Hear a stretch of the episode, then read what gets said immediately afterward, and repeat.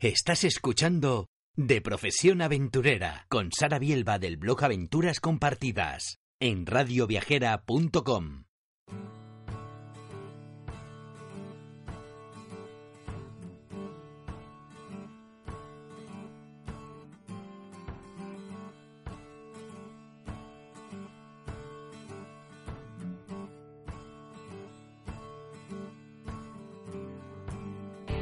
Bienvenido, bienvenida al programa de Profesión Aventurera.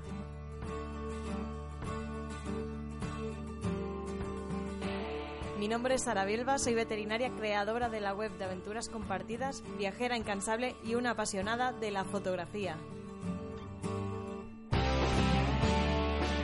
Este programa es para ti si como yo no crees en lo que la sociedad dicta que debes y no puedes hacer, sino en alcanzar sueños, coleccionar experiencias y atesorar grandes recuerdos.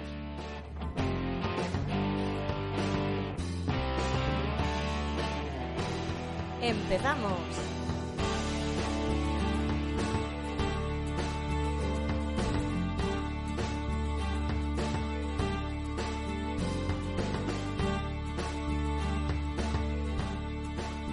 Muy buenas a todos, aventureros. Aquí estamos una semana más en otro episodio de Profesión Aventurera. Y esta semana nos acompaña Enar. Muy buenas tardes, Enar. Hola, buenas tardes. Bueno, presentar a Enar eh, es un poco complicado porque sí que estudió audiovisuales, pero luego ha estado trotando por el mundo. Podríamos decir que es un, un culo inquieto y ha estado trabajando en, en varios países del mundo. Eh, un poquito de lo que ibas encontrando, ¿no? No nada relacionado normalmente con lo tuyo, sino que ibas sobreviviendo por el mundo, digamos. Sí, exactamente. Ha sido más o menos así. He ido trabajando de lo que iba surgiendo y el audiovisual siempre me ha acompañado, pero muchas veces como hobby o como complemento de otras cosas. Cuéntanos un poquito en qué países has, has trabajado. Pues eh, después de salir de aquí, de acabar los estudios y que con la crisis ya no había ningún tipo de trabajo, eh, me fui a Inglaterra, así que hice unas prácticas allí en una radio como fotógrafa, pero a partir de ahí ya estuve en Bristol, al principio trabajando en limpieza, pero luego al final conseguí un curro en, en festivales haciendo crepes, así que fue bastante divertido. Pasé todo el verano de festival en festival haciendo crepes y eso, bueno, lo encontré por internet en realidad, en una página de anuncios y al principio pensaba que me iban a matar en la entrevista porque era demasiado perfecto y fui a la entrevista y resulta que solo tenía que hacer un par de crepes y me cogieron, o sea que fue bastante divertido. Eh, luego en Francia estuve haciendo la vendimia, pero tuve un, un par de vendimias que no eran lo habitual. Eh, me dieron una casa para mí, eh, en segunda línea de playa, en la primera, eh, o sea que salía de trabajar y me podía ir a la playa, al Mediterráneo, en un sitio súper bonito. Así que tuve bastante suerte. Y la segunda vendimia me, fue en las montañas y me dieron una casa con piscina. Así que creo que nadie más ha tenido una vendimia así. ¿Cómo encontraste, ¿Cómo encontraste esas oportunidades? Porque la verdad es que... No, en realidad eh, la vendimia fue completamente fortuito porque yo señalé en el mapa a qué pueblo quería ir en Francia. Señalé en el mapa, fui allí y había una cooperativa de, de viñedos, vamos. Entonces fui y me apunté y me llamó una chica y resulta que era mi jefa y era la que me dio un piso en, en Frontiñán, en, en la playa, en un sitio precioso con aguas cristalinas. O sea que fue completamente suerte. Y la segunda era su prima, o sea que fue de una a otra y ya está. en realidad no, O sea que, y, no hay truco. ¿Y hay alguna plataforma en internet que, en la que puedas encontrarlo fácilmente o simplemente lo buscaste en Google y encontraste ese pueblo y ya está? En- para ir a Francia, en realidad, simplemente yo tengo un mapa porque nunca viajo con. Ahora ya tienes en el móvil, tienes el roaming y tú puedes tener internet en todos lados, pero al principio no tenía. Entonces, como nunca solía tener señal en ningún país, eh, yo viajaba con un mapa que me regaló una amiga de carreteras y simplemente señalé el mapa porque sabía que por ahí tenía que haber viñedos, pero no había estado nunca. O sea que llegaste al pueblo y ya está, te plantaste allí y buscaste trabajo in situ. Vendimia en realidad eh, es, eh, es difícil ir y volverte sin trabajo, pero no siempre es fácil encontrar un buen sitio para hacer la vendimia, no lo sé. Yo creo que tenía una experiencia un poco excepcional, porque Luego mm, empecé en otra vendimia, pero lo dejé porque me parecía demasiado duro, o sea que eh, hay un poco de todo, en realidad. Tampoco aguanté mucho, también me gusta disfrutar, entonces pues no... si es demasiado duro lo dejo y se acabó. Sacar un dinerillo y ya está. Sí, claro, es, eh, es bastante duro físicamente y, y, además es eso, que nunca, nunca me comprometo con, con, nada, en plan de no tengo deudas o no tengo nada, nadie que dependa de mí, por suerte, así que solo trabajo cuando puedo, aunque trabaje muy duro, cuando disfruto del, del trabajo. También estuviste trabajando como fotógrafa, si no me equivoco, en Ibiza, ¿verdad? Sí, eso fue otra vez que tuve mucha suerte porque en realidad eh, cuando llegué a Ibiza eh, iba a trabajar en un periódico pero luego, bueno, es una historia un poco extraña en realidad, pero cuando llegué me vinieron a buscar dos amigos al aeropuerto y cuando íbamos en el coche para el camping donde nos íbamos a quedar, pues hubo un accidente de tráfico y murió gente. Entonces yo llamé al periódico, yo me quería ir de la isla ese día eh, tuve así como un shock y me quería ir. El caso es que al final mis amigos me convencieron para que me quedara una noche, me tranquilizara un poco. Y el caso es que al final me quedé tres meses, pero yo ya había llamado al periódico y había dejado el trabajo. Así que me quedé en el camping y me ofrecieron grabar los, eh, los eventos que hacían, hacían conciertos y cosas así. Así que al final me quedé grabando los conciertos y vivía en el camping, no gané casi dinero, pero pero es otra cosa que surgió completamente fortuita. Vamos, eh, yo tenía la idea de que habías ido encontrando todos estos trabajillos por internet y por lo que veo ha sido todo golpe de suerte, lo que te ibas encontrando y sobre la marcha. Sí, me han ido encontrando ellos a mí más que yo a ellos, así que sí. Oye, y, y es complicado de cara a la fotografía, porque a la mayoría de los viajeros nos, nos gusta bastante esto, el tema fotos, ¿crees que es complicado poder, eh, poder generar ingresos mientras viajas eh, a través de la fotografía? En muchos eh, sitios que he ido sí que precisaban gente de que hiciera fotografía para crear contenidos en sus páginas web, en sus redes sociales, como forma de promocionarse, porque muchos de los workaways son, son hostels, son, son casas rurales o cosas así. eso sí que me lo he encontrado Luego se supone que hay varias opciones. Yo nunca he obtenido ingresos de esa forma porque también se supone que hay bancos de imágenes a las que tú les puedes vender tus imágenes de viajes, de ciertos sitios, de, de experiencias y así, pero nunca he conseguido. Alguna vez sí que las mandé, pero nunca me las aceptaron, igual no son buenas, entonces.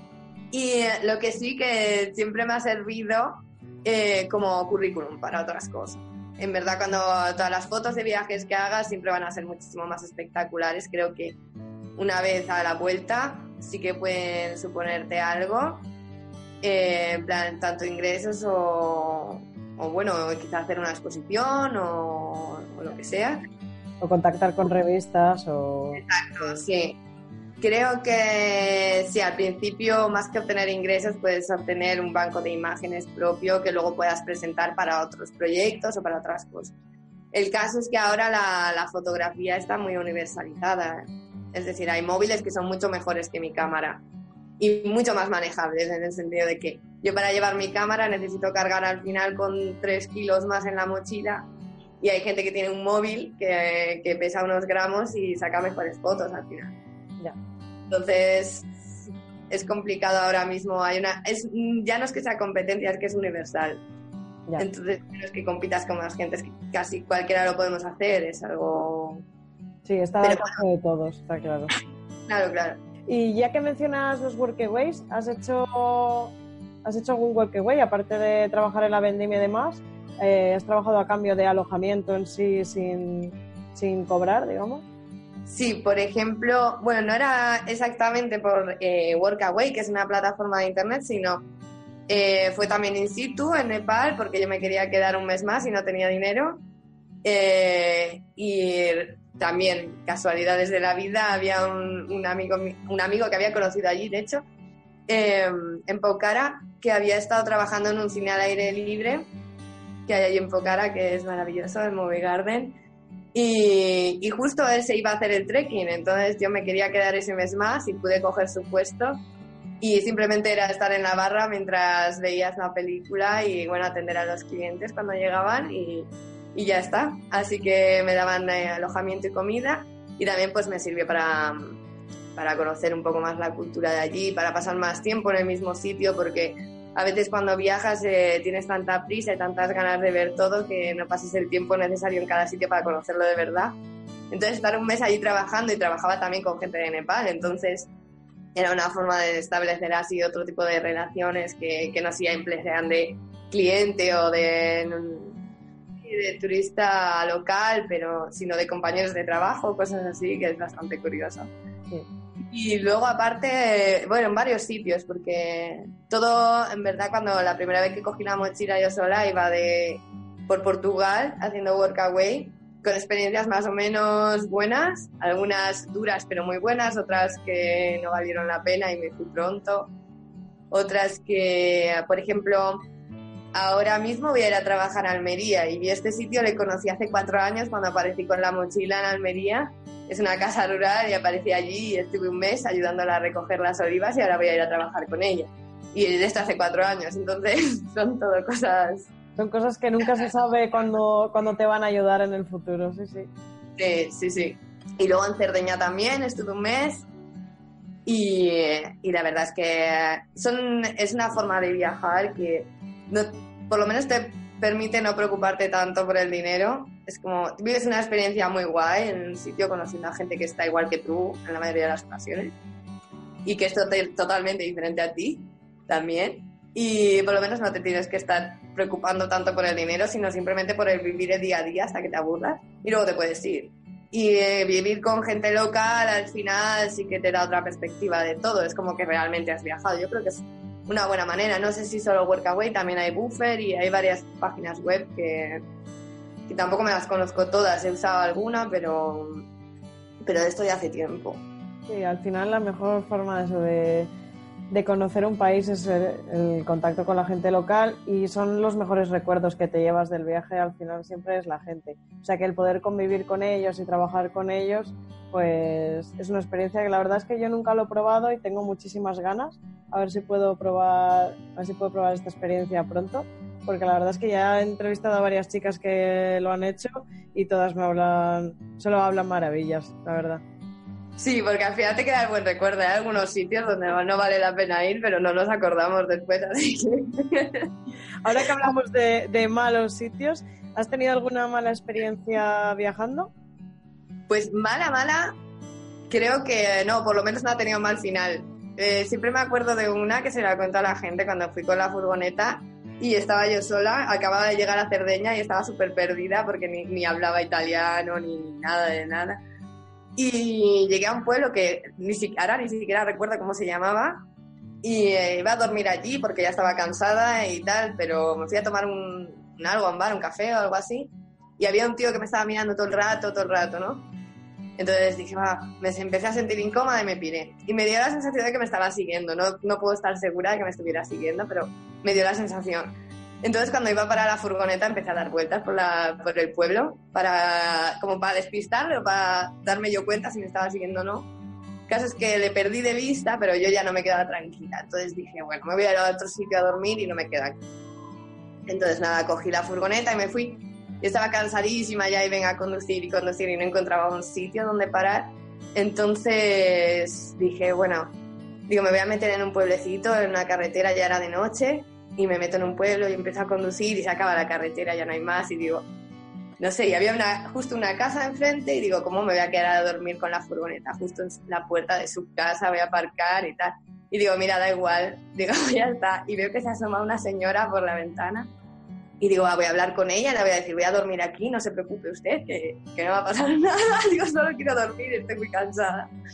Y nada, la, llamo a la puerta, la digo, la intento explicar, ¿no? Pero ella hablaba en italiano y yo ya como... Y la intento explicar, digo, me voy a quedar aquí, pero no pasa nada, no se preocupe, está todo bien y... Y no me entendía nada, el caso es que llamó a su hijo para que viniera porque decía que no me entendía nada. y yo, bueno, vale. Llamó al hijo y se lo expliqué al hijo, me entendió, le dice, ah, dice nada, se lo explica a su madre.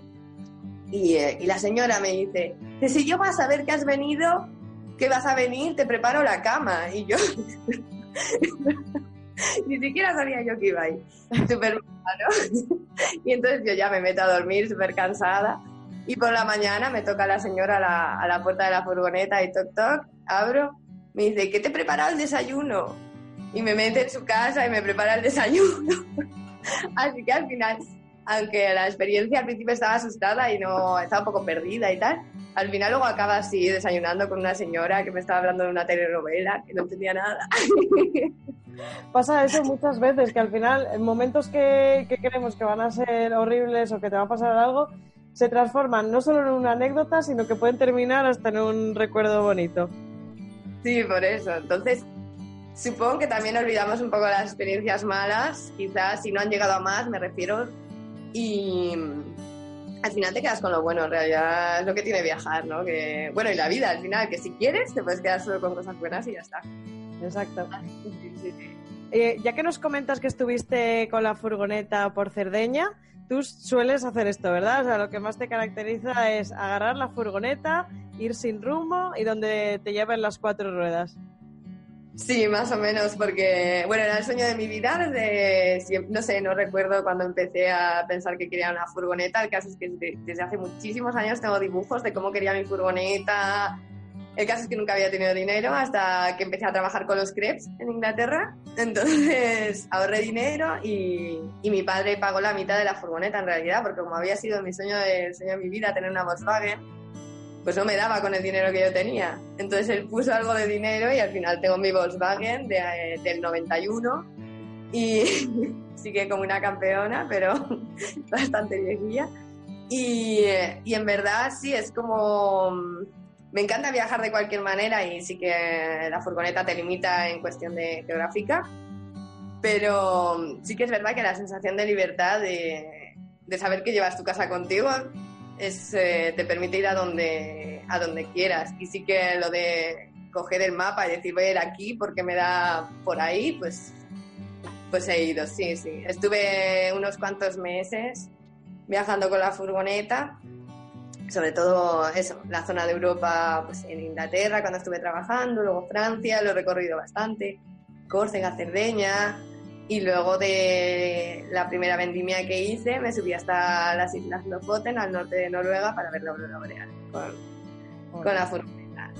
¿Cuál es el recorrido que hiciste exactamente con la furgoneta? Porque tela desde Francia hasta Noruega conduciendo tú sola además, ¿no? Sí, sí, yo sola, o sea que fueron muchísimas horas de conducir. Eh, paré en un par de sitios a ver a, a amigas que he hecho durante la vida esta de viajera, ¿no? Y en, en Alemania. Entonces crucé Francia y fui hasta Freiburg y eh, luego por la parte oeste de Alemania, eh, hacia arriba, hacia el norte, todo Dinamarca y luego cogí un ferry en, la, en el norte de Dinamarca hasta Oslo. Pero con la furgoneta lo que tiene es que en grandes ciudades es bastante incómodo, ya, ya sea por el tráfico, por, eh, por el aparcamiento, porque es más difícil, es, normalmente no es legal dormir dentro de tu vehículo en, en ciudades. Entonces eh, fue llegar a Oslo, pero nunca lo visité, simplemente entré y salí. Y luego recorrí desde Oslo hasta las Lofoten, eh, de sur a norte, carretera, carretera, carretera. Un país precioso, de verdad, y los paisajes increíbles, pero muy solitario todo, era solo carretera. Claro, porque ¿en qué época fuiste a Noruega? Pues fui en octubre porque se supone que mm, creo que es de octubre y marzo son como los meses que más probabilidades tienes de, ver la aurora boreal porque no se ve siempre, ya sea porque es todo el día es de día y si no es de noche no la puedes ver o porque puede ser que esté nublado, que es lo que pasa a veces en, en el invierno más profundo.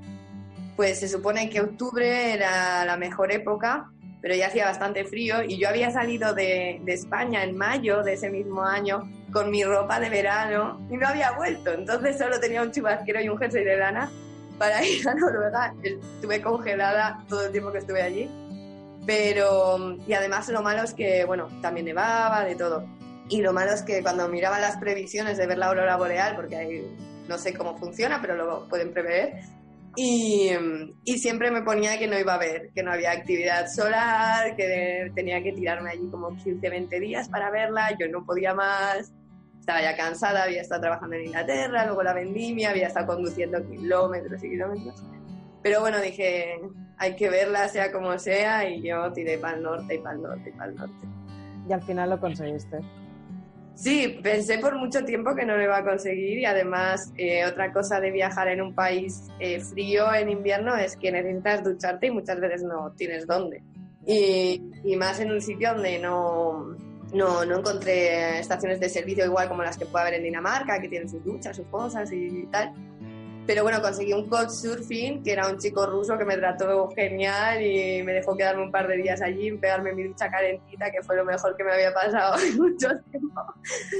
Y él es el que me dijo en realidad, si quieres ver la, aurora boreal, te tienes que subir al norte, tienes que ir a las Lofoten y, y dije, para eso todavía quedan otros 500, 600 kilómetros desde aquí y tenía que pasar el círculo polar ártico y yo tenía miedo de que empezara a nevar o helara demasiado o lo que fuera. Y, llegué a Lofoten, pero estaba súper nublado, entonces no, no la iba a ver, no la iba a ver y estaba súper rayada ya.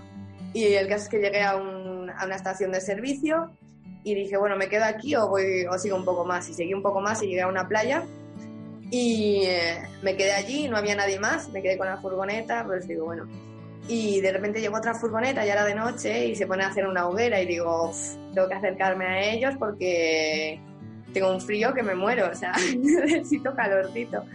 Y nada, pues fui allí a hablar con ellos, resulta que eran dos chicos de allí de Noruega y nada, ellos también habían ido allí a ver la aurora boreal, pero claro, estábamos todos diciendo, pues esto está nublado, nublado, nublado. Y nos liamos ahí a hablar y para cuando nos dimos cuenta se había despejado y de repente la vimos así en plan, ¡pum! Milagro. Milagro, sí, sí. Y al día siguiente me dicen, va, vente con nosotros de trekking y tal. Y digo, no, no, yo ya la he visto, yo me voy. Digo, estoy dada. Y no, digo, no, no puedo estar más tiempo aquí. Digo, yo venía a ver la aurora boreal, se acabó. Y la verdad es que fue una experiencia muy guay, pero ahí decidí que tenía que parar un tiempo, que también a veces es necesario que después de tanto, de no saber, ya no sabes ni dónde estás, te, te despiertas alguna vez y no sabes dónde estás. Y dices, no, necesito una casa sin ruedas, un, un sitio un poco más estable para poder... Claro, es que estuviste desde mayo y encima parece una tontería, pero el frío sí que te sí que te afecta bastante a anímicamente, digamos, no eh, el no ver la luz y todo esto sí que es un poco durillo. Lo bueno es que yendo con la furgoneta, aunque imagino que no está muy preparada para, para, esto, para, para climas más, más fríos, siendo un país tan caro como es Noruega, como el resto de países nórdicos, pero que también estuviste en Dinamarca y demás, sí que imagino que es una buena forma de abaratar mucho los costes, ¿no? Tienes que pagar gasolina y demás, pero bueno, al final sí que sí que sale a cuenta ir en furgoneta. Sí, yo creo que sí, sobre todo porque la comida la, la llevaba toda Alemania. Lo bueno es que tienes un sitio de almacenar comida, puedes cocinar en la furgoneta, entonces eso te abarata muchísimo, porque luego cuando llegué a, Noruega me encontré que una barra de pan te podía costar, costar 3 euros al cambio, porque tienes que cambiar dinero también. Eh, la gasolina ahora mismo no sé cómo estará, pero en ese momento estaba más o menos como en Francia, o sea que tampoco era un... En Francia también es bastante cara, tampoco era un cambio así radical. Y sobre todo eso, la comida y claro, el hospedaje. Tienes... Yo en realidad no recuerdo gastar más de 50 euros en Noruega en 15 días. Claro, eso no lo puede decir todo el mundo porque yo también viajo de una manera que a veces no sé, no sé qué hago. Bueno, es una, es una buena manera, cada uno tiene sus métodos, oye, y, y cada uno se adapta pues a lo que tiene y a lo que le gusta y la verdad es que 50 euros 15 días en Noruega, chapó. Claro, pero es, si no te importa ir de couchsurfing en vez de a un hotel o, o eso, llevas la comida desde Alemania porque has pasado por Alemania. De hecho, luego me enteré que todo el mundo hacía eso. Los, los, daneses compraban la comida en Alemania o algo así, me contaban. Luego los, no sé si los noruegos en Dinamarca y los suecos en Noruega o algo así pero siempre había una forma de que cada uno iba a comprar al país vecino para que le saliera más barato, porque es que cada son países muy caros. O sea, había una oferta de dos latas de alubias y la oferta eran cinco euros dos latas. Entonces, si lo comparas con, claro, viajando de esa manera, que también eso, te pagas la gasolina, pero bueno, te ahorras muchas cosas. Y la experiencia de poder decir, duermo aquí, duermo aquí, que a veces es buena y a veces es mala. A veces acabas durmiendo en un sitio paradisiaco que te levantas, abres la, el portón de atrás y estás viendo un sitio maravilloso y hay veces que estás durmiendo en el parking de un supermercado. O sea que a veces está bien, a veces no está tan bien. Pero bueno. Lo bueno de, de estos países nórdicos, Noruega y demás, es que tema camping, e imagino que furgoneta también, es, te dan bastante libertad. Por lo menos el camping sí que sé que puedes acampar más o menos donde tú quieras. Imagino que el tema de ir con la furgoneta también será parecido, que puedes aparcar, que es legal dejarla, digamos, en, en cualquier lado, ¿no? Sí, creo que en algunas estaciones de servicio me encontré con la señal de que no, se no podías pernoctar allí, pero también creo que es, depende un poco la estación del año. Creo que ya en octubre no les preocupa tanto. Y luego cuando conocí a estos chicos allí, les pregunté y me dijeron que sobre todo era porque había overbooking. En Noruega y en los países nórdicos hay tanta tradición de caravanas, furgonetas, de todo eso que hay veces que se se, se, llenan las estaciones de servicio, entonces por eso lo limitan y a veces no se puede pasar el día pero no dormir. Y también lo que pasa con las caravanas es que muchas veces pues montan campamento y ya se quedan para siempre, se quedan meses. Entonces, normalmente con la furgoneta lo bueno que tiene es que pasa desapercibida en todos lados en realidad. O sea, igual en una gran ciudad no conviene por muchas razones, pero si vas a un pueblo a una ciudad pequeña, tranquila, en un sitio que esté bien, que te dé buena onda también, que eso es importante, puedes dormir y puedes estar un par de días y no armas ninguna, ningún vertedero alrededor ni cosas de esas. Si eres un poco respetuoso, yo creo que no hay ningún problema. Con la furgoneta tienes bastante libertad para dormir y para hacer lo que quieras.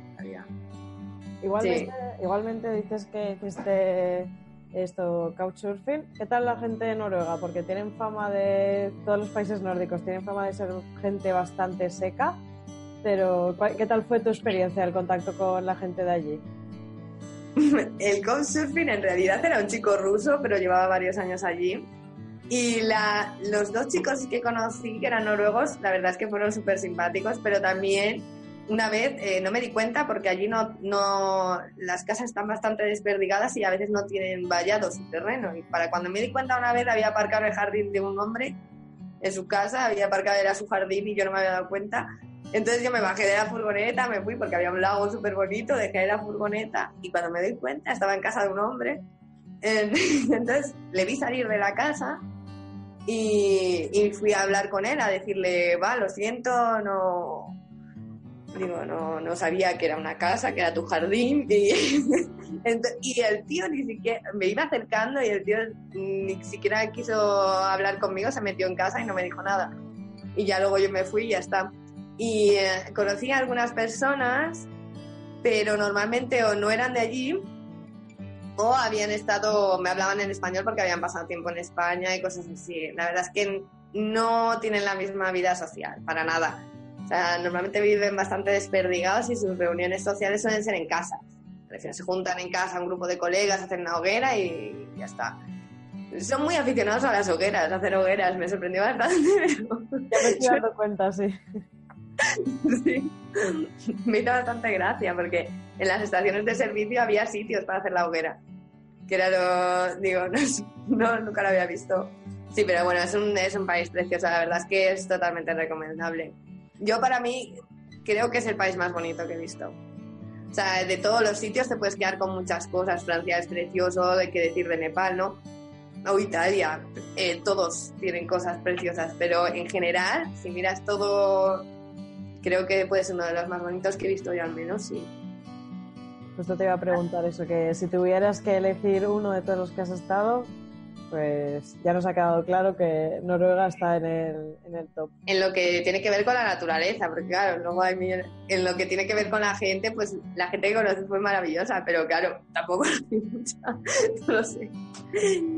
Con respecto a la gente, pues bueno, en Italia es donde menos eh, contraste cultural tienes. La verdad es que fue bastante bien por eso. Además, enseguida te adaptas al idioma. No pasa lo mismo en Francia, cuesta bastante adaptarse al idioma. En Nepal la gente también es muy tranquila, sobre todo si es después de la India, porque la India es tan caótica que cuando llegas a Nepal todo te parece paz y tranquilidad. Es parecido, pero es muy diferente.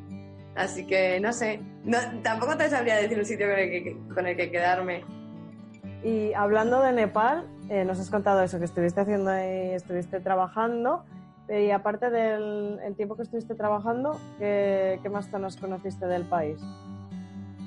Pues pasé el, el Holi en Kathmandú, es la fiesta de los colores, casi todo el mundo la conoce porque es bastante popular, ¿no? Eh, me gustó muchísimo, la verdad, tiene muchísima vida, en plan joven y muy multicultural, mucho, mucho. Ahí conocí a gente de varios países del mundo que a veces ni siquiera ni sabía que existían. Y la verdad es que fue muy guay. Luego, eh, casi todo el tiempo lo pasé en Pokhara, que es, eh, es un pueblo bastante turístico, pero tiene un turismo bastante especial, bastante de mochileros y montañeros. Entonces, un tipo de turismo que es bastante respetuoso tanto con la naturaleza como con la gente en general. Y eh, luego estuve en, se llamaba Chituán, que es, eh, es, un poblado cerca de, es un pueblo, una ciudad cerca de, de la jungla, lo que pasa que mi problema en Nepal, en la India, es que no tenía nunca un, un, duro para hacer cosas en plan el trekking. Siempre me quedaré con ganas de tengo que volver porque nunca lo hice. Porque no es que fuera demasiado caro, pero no iba preparada en plan la ropa que necesitas. Necesitas bastante equipamiento, aparte de las licencias, las visas, tal.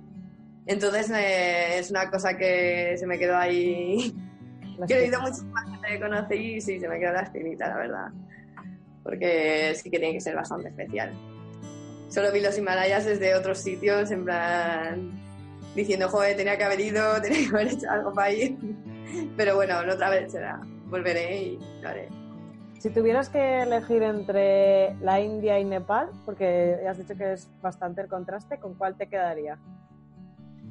Pues yo me quedaría con Nepal por la experiencia que tuve, pero sí que creo que todas las personas o sea, todo el mundo debería ir una vez a la India para ver el otro lado del mundo. Tuve muy buenas experiencias, ¿eh? no quiere decir que es un país muy caótico y te acaba, te agota bastante porque requiere mucha energía pasar tiempo allí. Y ser un turista y, y ser una mujer y esas cosas requieren muchísima energía. Pero tuve muy buenas experiencias también, no, no fue mala para nada pero creo que sí que te cambia un poco la perspectiva. Además, por mucho que te digan y por muchos vídeos que veas y por muchas cosas que creas que sabes de la India, luego llegas allí y te vea una bofetada y ya está. y no es nada de lo que te imaginabas, era como ¡pum! Da igual que te digan que hay vacas hasta que llegas allí y lo ves de verdad todo, ni te lo habías imaginado. Es, es bastante impactante, sí, me pareció eso. Pero Nepal, pues eso, yo soy más tranqui también. Bueno, y aparte de, hemos hablado un poco de Europa, ¿no? Hemos hablado de Asia, pero también estuviste en África, eh, trabajando con una ONG. Estuviste en Ghana. ¿Qué tal la experiencia en Ghana? Pues eh, en realidad eh, la ONG es de un amigo mío que nos conocemos de toda la vida. El caso es que yo cuando estaba en la India, él me llamó y me dijo, pues voy a dejar el trabajo y, me voy a ir a hacer un voluntariado y él es ingeniero aeronáutico, entonces eh, yo lo dejo y me voy, no sé si a Latinoamérica, África, pero yo me voy. Y le dije, bueno, si me llamas a mí es porque sabes que te voy a decir que, oh, genial, mí. y, y claro, se fue. Al final eh, encontró una ONG con la que encajaba bien en Ghana, entonces se fue. Estuvo allí tres meses y algo. Y cuando volvió, volvió con la idea de que había que hacer algo, había que seguir haciendo cosas porque porque bueno, pues porque podemos, ¿no? Entonces, eh, él había conseguido contactar con una universidad de allí que habían hecho un estudio de las necesidades básicas que necesitaban una comunidad muy pequeña del norte que se llama Luisa y no tienen ni luz, ni agua, ni nada. Entonces todos los amigos nos empezamos a involucrar y empezamos a buscar dinero para construir un pozo, sacamos el dinero y en octubre del año pasado dijimos, pues hay que viajar, vamos a hacer el pozo y contratamos a una empresa allí para que lo hiciera, para que contrataran a la gente del poblado y lo hicieran. Entonces dije, bueno, pues yo me voy contigo, digo, vamos, digo que tengo que verlo, porque si no lo ves, es como, yo estoy involucrada, yo le creo ciegamente todo lo que me cuenta, pero yo tengo que verlo. Y entonces fuimos allí, estuvimos un, un poco más de dos semanas, la verdad es que se me hizo súper corto, porque normalmente no viajo con billete de vuelta, Pero en este momento estaba tenía un trabajo de persona normal y tenía mis vacaciones de dos semanas, de cosas así. Entonces nos fuimos para allá y nada, estuve grabando ahí un documental para la ONG. Entonces, que nos servía también para demostrar y para agradecer a la gente que nos había apoyado a a la hora de conseguir la financiación para el pozo, pues demostrarles que lo estábamos haciendo, mostrárselo. Y, aparte, pues de que fuera un apoyo para nuestro siguiente proyecto, que era la escuela, y que hemos empezado ahora a construirla. Bueno, se llama Team Forgana, que no lo había ni dicho. Y nada, y ahora ya me gustaría volver, pero no sé cuándo. La verdad es que África es otro, otro bofetón también. Cuando apareces allí en África. Y eso que gana en realidad no está tan mal, que, que dentro de lo que te puedes encontrar en África, la situación que está, es un país que está bastante bien y la gente es súper hospitalaria y también ningún tipo de, mal, de mala sensación o algo así mucha pobreza y mucha desigualdad entre una zona y otra, entre el norte y el sur, pero bueno, al final, por desgracia, cada vez te encuentras más esas desigualdades en todos los países. No te dio, no te dio ninguna mala sensación siendo chica estando por África, ¿verdad? No, pero también iba con otros dos amigos y eran chicos, entonces igual eso cambia un poco, tampoco iba sola. No sé, también te digo que si ahora tendría que ir sola, seguramente no, fue, no iría a África sola. No sé, creo que necesitaría una dosis extra de energía para hacer todo lo que hice. Y ya no solo por ser mujer o no, sino porque requiere muchísima energía moverse, las, eh, las distancias son muy largas entre un sitio y otro, que tener mucha fuerza de voluntad para afrontar todo eso tú solo, sola, da igual. Y no tenía nada de prisa, nada de prisa. Y porque, por ejemplo, era una, cosa que me llamaba la atención es que el autobús no arrancaba hasta que estaba lleno. O sea, da igual, tú podías, podías esperar 10 minutos porque ya se llenaba o podías estar tres horas sentado o cuatro o las que fueran. Porque el, el trotro que se llama, que son autobuses pequeños, no salen hasta que está lleno. Y claro, y a veces cuando se llenan, se llenan demasiado. Porque no estamos acostumbrados a esa, yo qué sé, la el espacio, cómo le compartimos aquí, que cada uno respetamos muchísimo el espacio vital del resto, eso no pasa en casi ningún otro país, sobre todo en los países, eh, entre comillas, menos, de ser, menos desarrollados, ¿no? Que pasa lo mismo en un tren en India que, en un trotro en Ghana, que, claro, a veces tienes a gente encima tuyo. Y claro, para ellos es lo, lo normal, hay que caber, hay que caber y tenemos que ir todos y se acabó. y ya está sí que es verdad que África requiere que te mentalices mucho, que te adaptes a su modo de vida, porque si no puede llegar a ser un poco desesperante. Sí, por eso entiendo que muchísima gente que vaya allí vaya ya por medio de una ONG y tal. Porque sí que es verdad que ir tú solo puede, más que nada porque no es como irte solo a la India a la aventura. La India o estos o países asiáticos creo que están muy preparados para el turismo de mochileo entonces, si tú en un momento te quedas colgado, seguro que vas a encontrar un, sitio donde quedarte. No va a pasar lo mismo en África. Puede ser que tengas suerte o que yo que sé, tal, y alguien te aloje en su casa, tal, pero no te vas a encontrar los mismos hoteles, los mismos hostels ni las mismas facilidades para, para moverte como, como viajero que igual en un país asiático. Más que nada, eso sí, no, creo que no es tan fácil para ir a la aventura. Es, supongo que bueno, luego cuando ya llevas un tiempo y conoces un poco cómo funciona, evidentemente sí, pero creo que lo tienes que conocer. Sí, es mucho más reto, sobre todo por lo que dices, por el tema de infraestructuras y demás, eh, es normal. Muchas veces lo tienen difícil hasta ellos, pues nosotros como forasteros, que no estamos adaptados a, ese estilo de, vida, pues más todavía. ¿Y qué consejo le darías a, alguien que quiere viajar como tú, de agarrar un mapa, eh, marcar un punto en el mapa, agarrar su coche, su furgoneta, lo que sea, y irse a explorar. Hombre, pues que lo haga sobre todo. Porque a mí siempre me preguntan, ¿pero por qué sola? ¿Por qué sola? Y digo, porque no, porque no voy a esperar a que nadie me acompañe. Yo quiero hacerlo. Si alguien viene, perfecto, vámonos. Pero si no, no me voy a quedar esperando. Y luego creo que cuando ya estás en el, en el proceso, sobre todo, creo que es una cosa que se va aprendiendo también, pero a confiar mucho en el instinto eh, en las cosas de si esto no te da buen rollo, pírate. O sea, da igual, nada de rollos de educación, de da igual, si tienes que quedar mal y porque algo te da mal rollo, tú te vas y se acabó. Y no hay que quedar bien con nadie ni nada.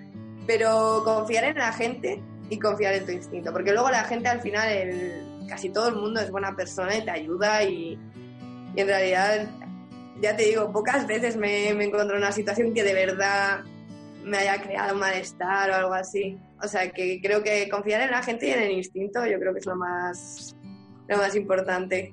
Yo sigo viva, o sea, que creo que funciona. Lo que yo digo, que tú lo que has hecho ha sido ir sobreviviendo por, por el mundo. Básicamente.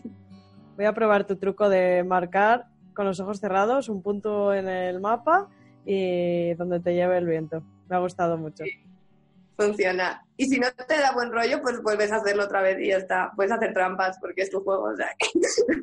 Exacto, exacto. Me ha encantado esa frase. ¿Y tienes algún, tienes algún sueño? Ahora, bueno, ahora te vas a trabajar a Almería, pero si, si piensas en algún viaje que te gustaría hacer o que hayas querido, que hayas querido viajar desde siempre, ¿cuál es eh, tu mayor sueño viajero?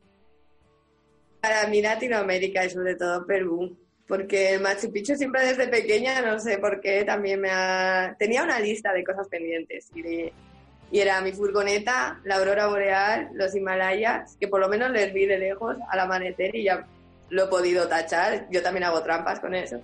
Y me falta el paracaídas, tirarme de paracaídas y ver el Machu Picchu. Así que en lo que es viajar, eh, Perú, porque eh, sí, bueno, Latinoamérica en general, pero claro, Latinoamérica en general es todo un continente Así que si tengo que elegir una cosita, Perú. Puedes tirarte en paracaídas en el Machu Picchu, y así. Pues mira, sería así un doble check. Lo malo de Latinoamérica es que allí no te puedes llevar la furgoneta. ¿Cómo lo harías? Ya. Nada, viajaría con la mochila, que también es una experiencia bastante enriquecedora. Ya encontraría a alguien que me llevara su furgoneta. Muy bien, Enar. Me ha encantado que hayas compartido este tiempo con nosotros. Espero que lo hayas disfrutado tanto como yo. Y nada, muchísimas gracias por, por habernos dado esta oportunidad de, de, conocer tu historia. Muchas gracias a ti y bueno, y a todos los que estén ahí por escucharlo. Y nada, buenas aventuras y buen viaje. Bien dicho. Un abrazo fuerte, Nat. Un abrazo. Hasta luego. Recordad que aparte de en Radio Viajera también podéis encontrarme en mi web Aventuras Compartidas, donde no solo hablo de mis aventuras, sino también sobre fotografía de viajes. Y si no, también podéis encontrarme a través de las redes sociales, sobre todo en Instagram, es donde estoy más activa y donde voy compartiendo todas mis historietas mientras estoy dando vueltas por el mundo. Y por supuesto, si eres una viajera experta y te gustaría compartir alguna de tus experiencias con nosotros y aparecer en el programa, puedes contactarme que yo estaré encantada de entrevistarte. Y nada más por hoy. Muchísimas gracias de verdad por haber estado al otro lado y espero que lo hayas disfrutado tanto como nosotras. La próxima semana volvemos con una nueva entrevista a otra gran viajera. ¿Y de qué hablaremos? Bueno, tendrás que esperar unos días para saberlo. Un abrazo enorme y nos vemos pronto en De Profesión a Aventurera.